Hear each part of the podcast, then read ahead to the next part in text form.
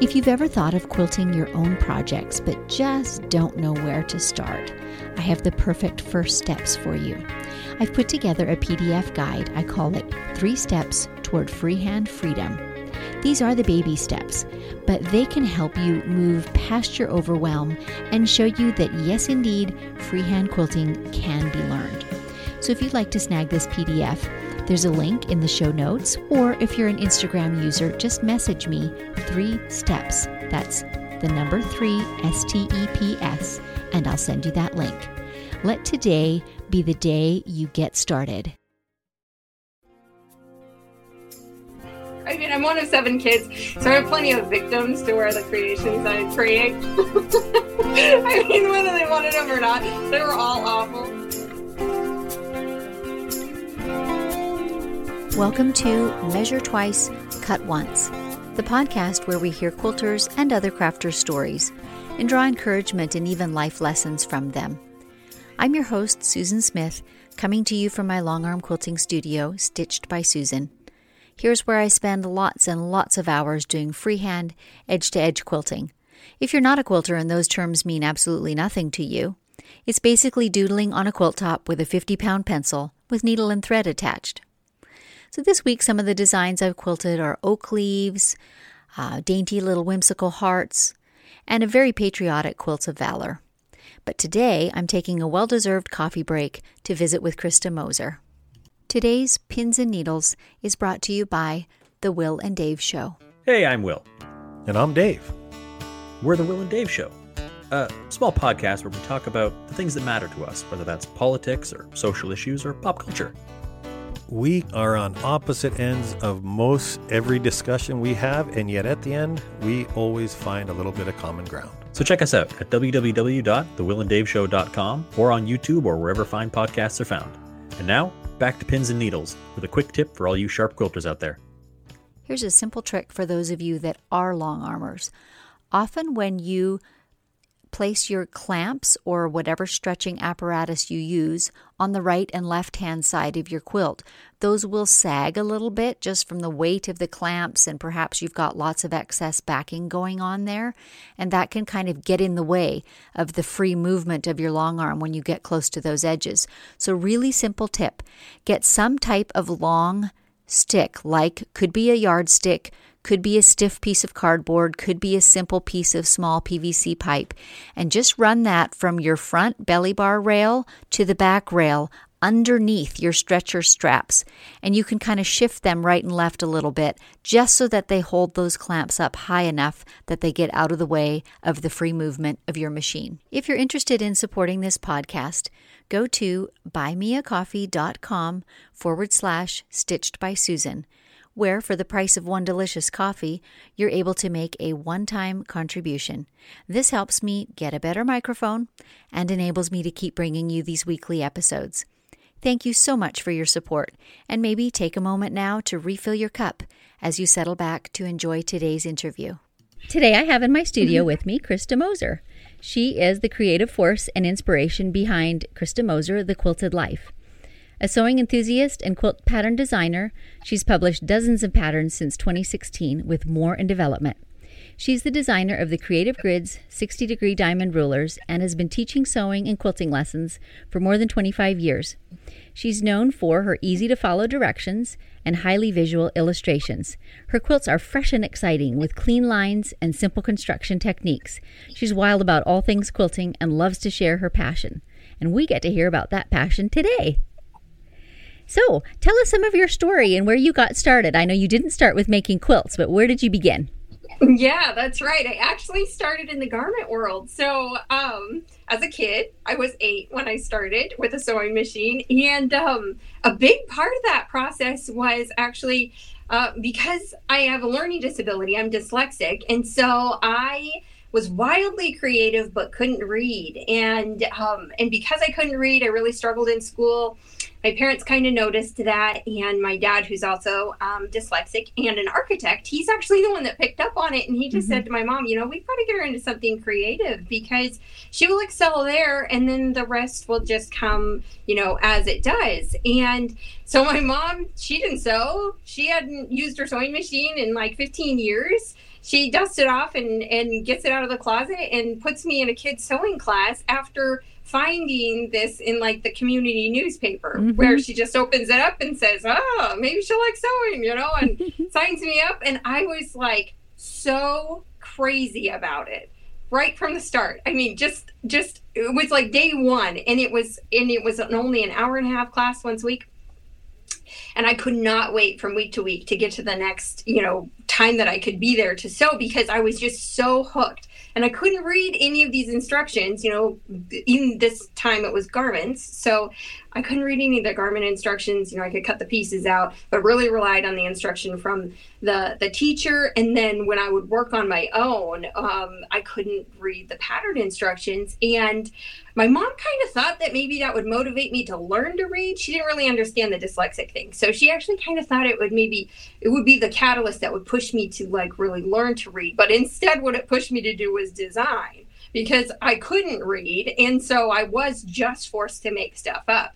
And so it became very natural for me to just design right from the start and um, and make everything up. And so that was like the garment world for me for four years. I did hundreds of garments a year, like hundreds of garments a year. I mean, I'm one of seven kids, so I have plenty of victims to wear the creations I create.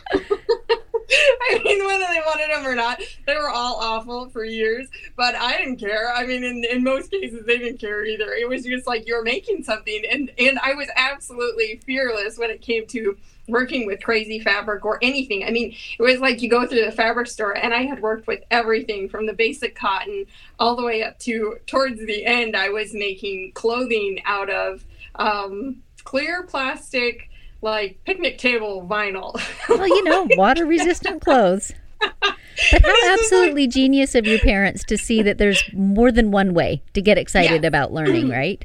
And yeah, I've often yeah. said that it, kids learn like the best time to learn a craft that's a bit exacting yeah. is when you're a child because you are fearless. You're not intimidated by it and you don't really care how it turns out. So it doesn't trouble that's you it. to have to that's make a mistake over and over again. No biggie yeah. yeah there's no there's no comparison to other kids doing the same thing. I mean there yeah. were other kids doing that in the same class but it's like you're not comparing your seam structure to theirs. You're just admiring what you've made and showing it off to all your friends. It was it was absolutely what i needed. It was so awesome. That's awesome. And you were teaching by the time you were 12 Yes. So oh this goes on. Yeah. So I'm I'm taking this kid's sewing class for all these years and spending every second of my day that I wasn't, you know, in school or otherwise sewing. And so by the time I was 12, the teacher actually asked me if I would take over teaching the kids sewing class. She had gotten more of a permanent position with the school district and so she said, "Hey Krista, would you, you know, would you want to take on this this student group which were most of them were were even just about my age or a little younger.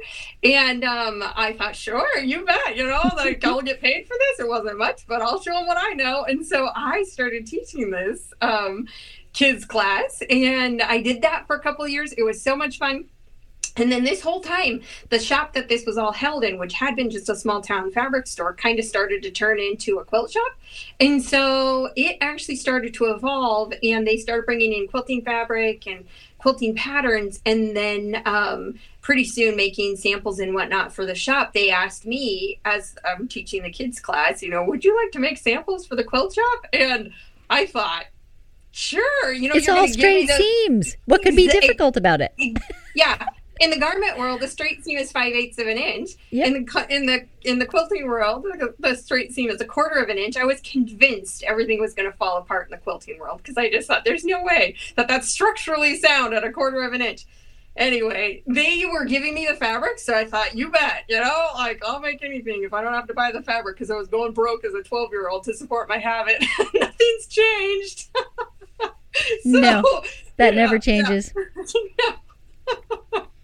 So I started making samples for the shop, and that's how I ended up as a quilter. Was was making those those first samples. Um, So I think the first pattern of yours that I was introduced to actually was Fanfare after it was a block of the month and you released it as a standalone pattern. That's the first one of yours that I made. And of course, all your quilts have one thing in common. Tell us about that. Uh, the 60 degree angle. So Right. everything is done. I mean, with, and you think about that, and that's like all the popular shapes, right? So triangles, equilateral, every side's the same, hexagons, trapezoids, parallelograms, um, diamonds. So all of those shapes in a 60 degree angle fit together like a puzzle in one form or another. And so every one of my patterns, they're wildly different looking because some of them Mhm. are very simple and just a couple of shapes and then some of them are very intricate with quite a few different shapes that all go together and um, yeah but they're all the 60 degree angle Right. And I think the second one of yours that I made, and now I've made it repeatedly, is Bumblebee Blossoms. And that must be one of your most popular patterns. It is so stunning and serendipitous that it teamed up so well with the ombre blossoms fabric Yeah. that was coming out right then, too. Yeah no kidding so you've made more than one of that Oh, yeah. That I think I've made three. I've heard that from so many people. That is such a Yeah. fun pattern. People It is. they email they email me and they say, "Oh my gosh, this was like this was like the best pattern. I was so sad when it o- was over. I'm ready to make another one." It's funny. I mean, of all the patterns that I've designed, that one seems to be the one people really it like becomes a friend or something while they're Mhm. working on it. and it's a perfect example of the way so many of your patterns look complex. You know, at Mhm. first glance, looking at the picture, you're like, how in the world does this all come together? But when you break it down into the steps, easy Yeah. peasy. Yeah. Yeah. Well, and you know, the other thing too is that you've probably noticed with my patterns, extremely visually um, uh, cohesive. Like, like the illustrations, they're just a ton of illustrations, and that comes from my um, dyslexic past. You know, like that comes from Mhm. dyslexia and being extremely visual learner, and so not being able to read words. I was like, when I started designing patterns for the quilting world, I thought the last thing we need is a page of just text like what we need i mean we're all mostly in the quilting world visual learners and so it just was a very natural thing for me to think in form of like pictures and how to convey instruction with illustrations and then and then the words are important because you do need some things but like really I have people from around the world that do not speak English that say, I do your patterns because I don't actually have to read them. True. And you know, there there is a gift for you to be able to do that. I actually recently made a, a baby nest of all things and you know surfing youtube and looking for instructions and pattern and whatever the best one i found was in russian and i used that tutorial because she showed so well Yeah. That i didn't need the Wow. language at all so yeah Wow. That's amazing. so kudos to you for Oh. figuring that out in your patterns that's awesome Yeah, yeah. So, how do you go about choosing your color palettes? Because you do such a wide range of things in your projects. Yeah, you know, it's funny. I only have like two tricks, and I always tell people that when I teach classes and do, you know, lectures. It's like I have two tricks, and one of them is um, light to dark. So ombre fabrics are kind of printed that way, obviously. But even in so many of my other patterns, if I'm doing a collection of something, I do that light to dark thing. I will pick I will pick colors in a shade. You know, if I'm like, I'm going to do a simple palette, it might only be a four color quilt, technically, right? So, coral, turquoise, gray, and um, like a mustard gold or something. Think that. And then, so it's like basically four colors, but then I will just choose in those colors like three or four shades of that color. So, so visually, you get a really interesting looking quilt Mhm. But you know because you've got like four shades of different mustard gold all the way from light which is kind of a buttery gold actually all the way to dark and then coral same thing so you just it's visually a really simple look but it is still interesting so Interesting because um, it's almost dimensional when there's that yeah. many shades. It makes it Yeah. alive.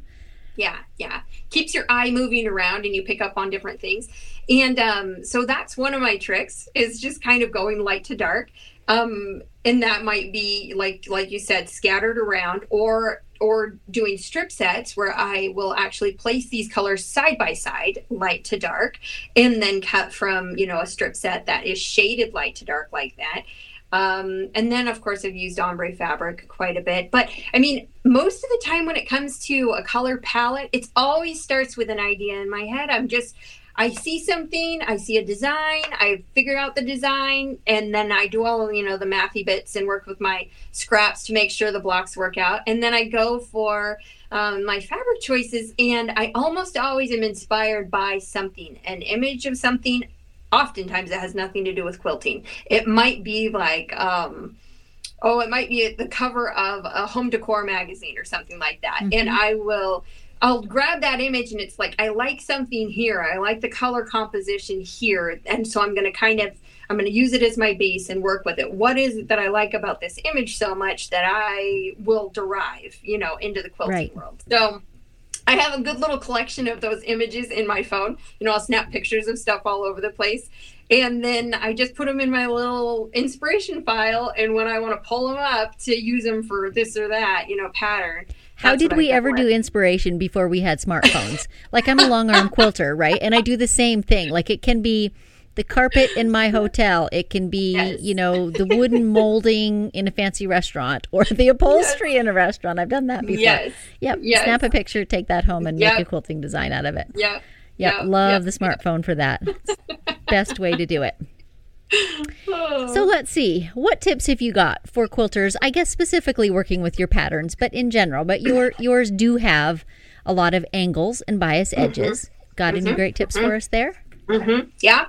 Well, I'll tell you, it's not it's it's not difficult, but it is something you have to be like almost methodical about, and that is putting. You know, if you're working with biased edges, which think triangles um, triangles typically have two biased edges and one straight of grain edge, and you're almost always putting those up against something else that either has a straight of grain or a bias. So whenever possible, I put my biased edges together to sew the seam. If I can, you know, and in this case, a 60 degree triangle, you can rotate it so it can be turned in any direction to get your your edge um, matched up the way you want. But um, that's not always possible. So sometimes if it's bias meets straight, then definitely put your bias towards your feed dogs. And that is, I mean, just don't skip that step. Like, mm-hmm. like doing that when you're piecing it, it, it, people think it doesn't make that much of a difference. They say, oh, well, I starch my fabric, you know, and that should do it. I'm telling you, it just, it makes that much of a difference. It, I agree. put your, yeah, and with so many things in quilting, like it's a tiny difference, but multiplied 100 or 200 or 500 times across your quilt. That makes a difference. Yeah. Yep. Yep. So yeah, that would be. I mean, as far as piecing with the the angles like that, putting your bias toward your feed dogs, always, always, always, and then um, a quarter inch accuracy. You know, that's another one. It's like I will step one in class that it's like, all right, you know, start your engines, turn your machines on, take two strips. We're going to sew them together, press that seam open, and measure. What does it measure? Because it does not matter that you say, well, I cut accurately, because you might have, mm-hmm. and you say, I measured my my needle position from the the edge, and it says it's a quarter of an inch, and it mm-hmm. probably is. Yep. The the the like the die hard, tried and true is it the right size once sewn? Yeah. like, because honestly, that... even the tiniest variation in fabric type, yes. like think of a lawn versus an Essex linen, that will make a lot of difference yes. in your seam allowance yes. once you fold it, you know, in the seam. And so, like you say, sew it, press it, measure the finished result. Yes. That's it. it. That's it. It's the finished result. And so then we make adjustments from there in every single class it's like that's the first thing I do. So I have it dialed in on my machine exactly where the needle is, you know, and that's something that I know. But that is a thing in especially when with when working with angles because you know you sew these triangles together and the edge can be off. If it's if it's a needle width or a thread width or something, your edges won't line up anymore. Mm-hmm. And you go to sew that unit to the next unit and it is a compounding problem. So yeah, those are pretty, pretty simple. And honestly, that's good for almost any quilt. It's just what's the true measurement? So mm-hmm. sew, press, measure. yep, exactly right. Yeah. So let's see. You've covered how to prep quilts already. I do think that pressing is super, super critical no matter what pattern you're doing. So, got any tips for us? And like, do you use steam or not steam? Do you have a preference that way or any other great tips for pressing? Yeah, well, I'll tell you, I never, um, I never lost the steam, the love of steam from the garment world. I'm with you there. I'm agreeing. yeah, I'm a, I'm a hard, I'm a hardcore steamer, and um, and I get very flat blocks that way. Are But you a clapper am- user? Um, no, no. However, I do, um, I do have a wool mat, and I just got uh like something like a clapper. It's you know just, and I've only ever used it a few times, but I mean, I'll use um. I use steam on my wool mat, and I know they say you're not supposed to, but um, shh, don't tell anybody. Well, I mean, I don't. I don't know that it kills it, but it does kind of smell nasty. That's right. Little barnyard going on. yeah, yeah. So, um, but yeah, I steam and then uh, I use a little best press or some kind of like a light spray starch. You know, once the block is finished, that's kind of when I do that. Um, I don't typically do it like multiple times during piecing, but yeah, I, I seem, and I just am really cautious not to warp things, especially Yeah. when working with strip sets. You know, I have a um, an ironing board cover that has grid lines um, on it, and so I will use that to lay my strip sets out on the grid lines, press them so they're very straight. You know, the whole process. I'm not twisting them from side to side, which is a big problem if you're using steam. I confess I have not done that, gotten a grid on my ironing board, but I do have a rect- rectangular ironing surface. And just Mm. Oh, okay. having those straight lines Yep, yep, is yep. uber helpful for a quilter Yeah. because Yeah. regular ironing boards are made for garments. They have curved Yeah. edges on purpose, you know, to fit inside armholes and things like that. They're That's not made right. for quilts. So No. The simplest uh, rectangular surface covered in, you know, a layer of batting and fabric will do, but that straight Yeah. edge is a world of Yeah. good. And Yeah, not use it as and not stretching. I think that's absolutely critical, not distorting things. So you're you're not Mm-hmm. Yeah. ironing, you're pressing. Mhm. So Yep, that's right. Yeah, for sure. all right. Well, I am looking forward to seeing your new patterns that are in the pipeline, so to speak. Um, I've been- got so many. have you, can you give us any clues or tips or any teasers? Well, so I've got one that's actually done, done, done, print like done back from the printer and sitting because I started it before Christmas and it had full intention of getting it out by the end of the year. That didn't happen. It's very seasonal, so it's going to wait till next year. Well, So sometimes that that- happens. Now you're ahead Yeah, of the well, game. exactly. So now I'm working on all my spring stuff, and if you've seen me, um, like what I posted on Instagram uh, recently, is um, you know Jen Kingwell lolly fabrics that are they they're, they're cute, right? But people Yes. don't know what to do with them because I have this black strip that's that's um, printed on them, and um, so I actually utilize that black strip, and so that pattern is coming out. It'll probably be about two weeks. It's just about ready to go off to the printer, so that's coming out and then i have three more after that that'll be here before like in the queue designs some of them they're all in different stages of design so some of them have very real pattern concepts and some of them are still in my head so that's gonna be So it like, truly is a pipeline. it is a pipeline. I'm like, I know I have the concepts, and everything is just waiting for the amount of time that it takes to actually work them out into, Right. you know, the Right. design process. So, Right. yeah, by by by, midsummer, I'm thinking the next three will be out, Good. and uh, yeah, Look yeah. forward to them. well, take a second and tell our listeners where they can find you, maybe on your website and social media. I will post in the show notes um, all of your links to all your places, your store and your YouTube channel and things like that. But share at least one or two where we can find you. yeah, well, most everything is just my name. So, KristaMoser.com is my website, and you might want to spell that in case know. Oh, that's true. It's Krista with a K, K R I S T A M O S E R. It's not. Uh, it's not very difficult. Not complicated, but there's Just options out there. yeah. Um, and so that's my website, and all the patterns are there. All tips and tricks. I do a lot of tutorials. I do a weekly blog that comes out on Sundays, and that um, comes out um, on the on the website. And then, of course, you can subscribe. And um, also YouTube. That's something that I started this last year, I guess, probably a year ago, maybe a little more than a year ago, and it's just going great. I mean, I, I get to show like a lot of just just sort of mini tutorial things. So that's my name too, just Krista Moser on YouTube. Um, what else? Instagram. I'm thinking there's Etsy. I mean, if you're looking for patterns, yeah, Etsy. and- Etsy's the place to go, or your website. website. Yeah. Well, website, yeah, website probably. I think there's actually, yeah, unless you're a diehard Etsy user, but yeah, those, and I'm trying to think what else, but your website is great because then you have the rulers there and stuff too, right? That's true. Yeah, I don't know. I don't know if those are available on Etsy. So yeah, the website has more of that.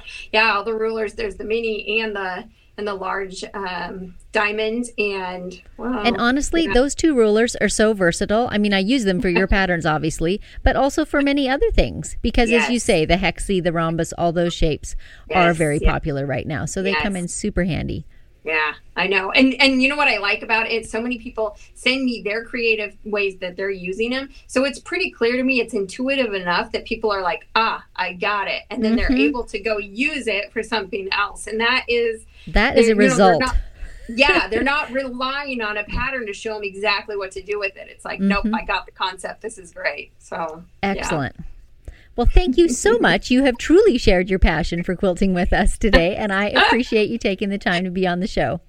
It was so fun. Saying thank you so much for having me. Thanks Talk so much, Krista. Soon. Talk to you soon. Bye. And thank you for tuning into the show. For information on classes I offer or quilting services, please see my website, stitchedbysusan.com. If you're a long arm quilter and looking for freehand tips, Take advantage of the live and unscripted episodes on my Facebook page, Stitched by Susan. Replays are also available on my YouTube channel, also Stitched by Susan.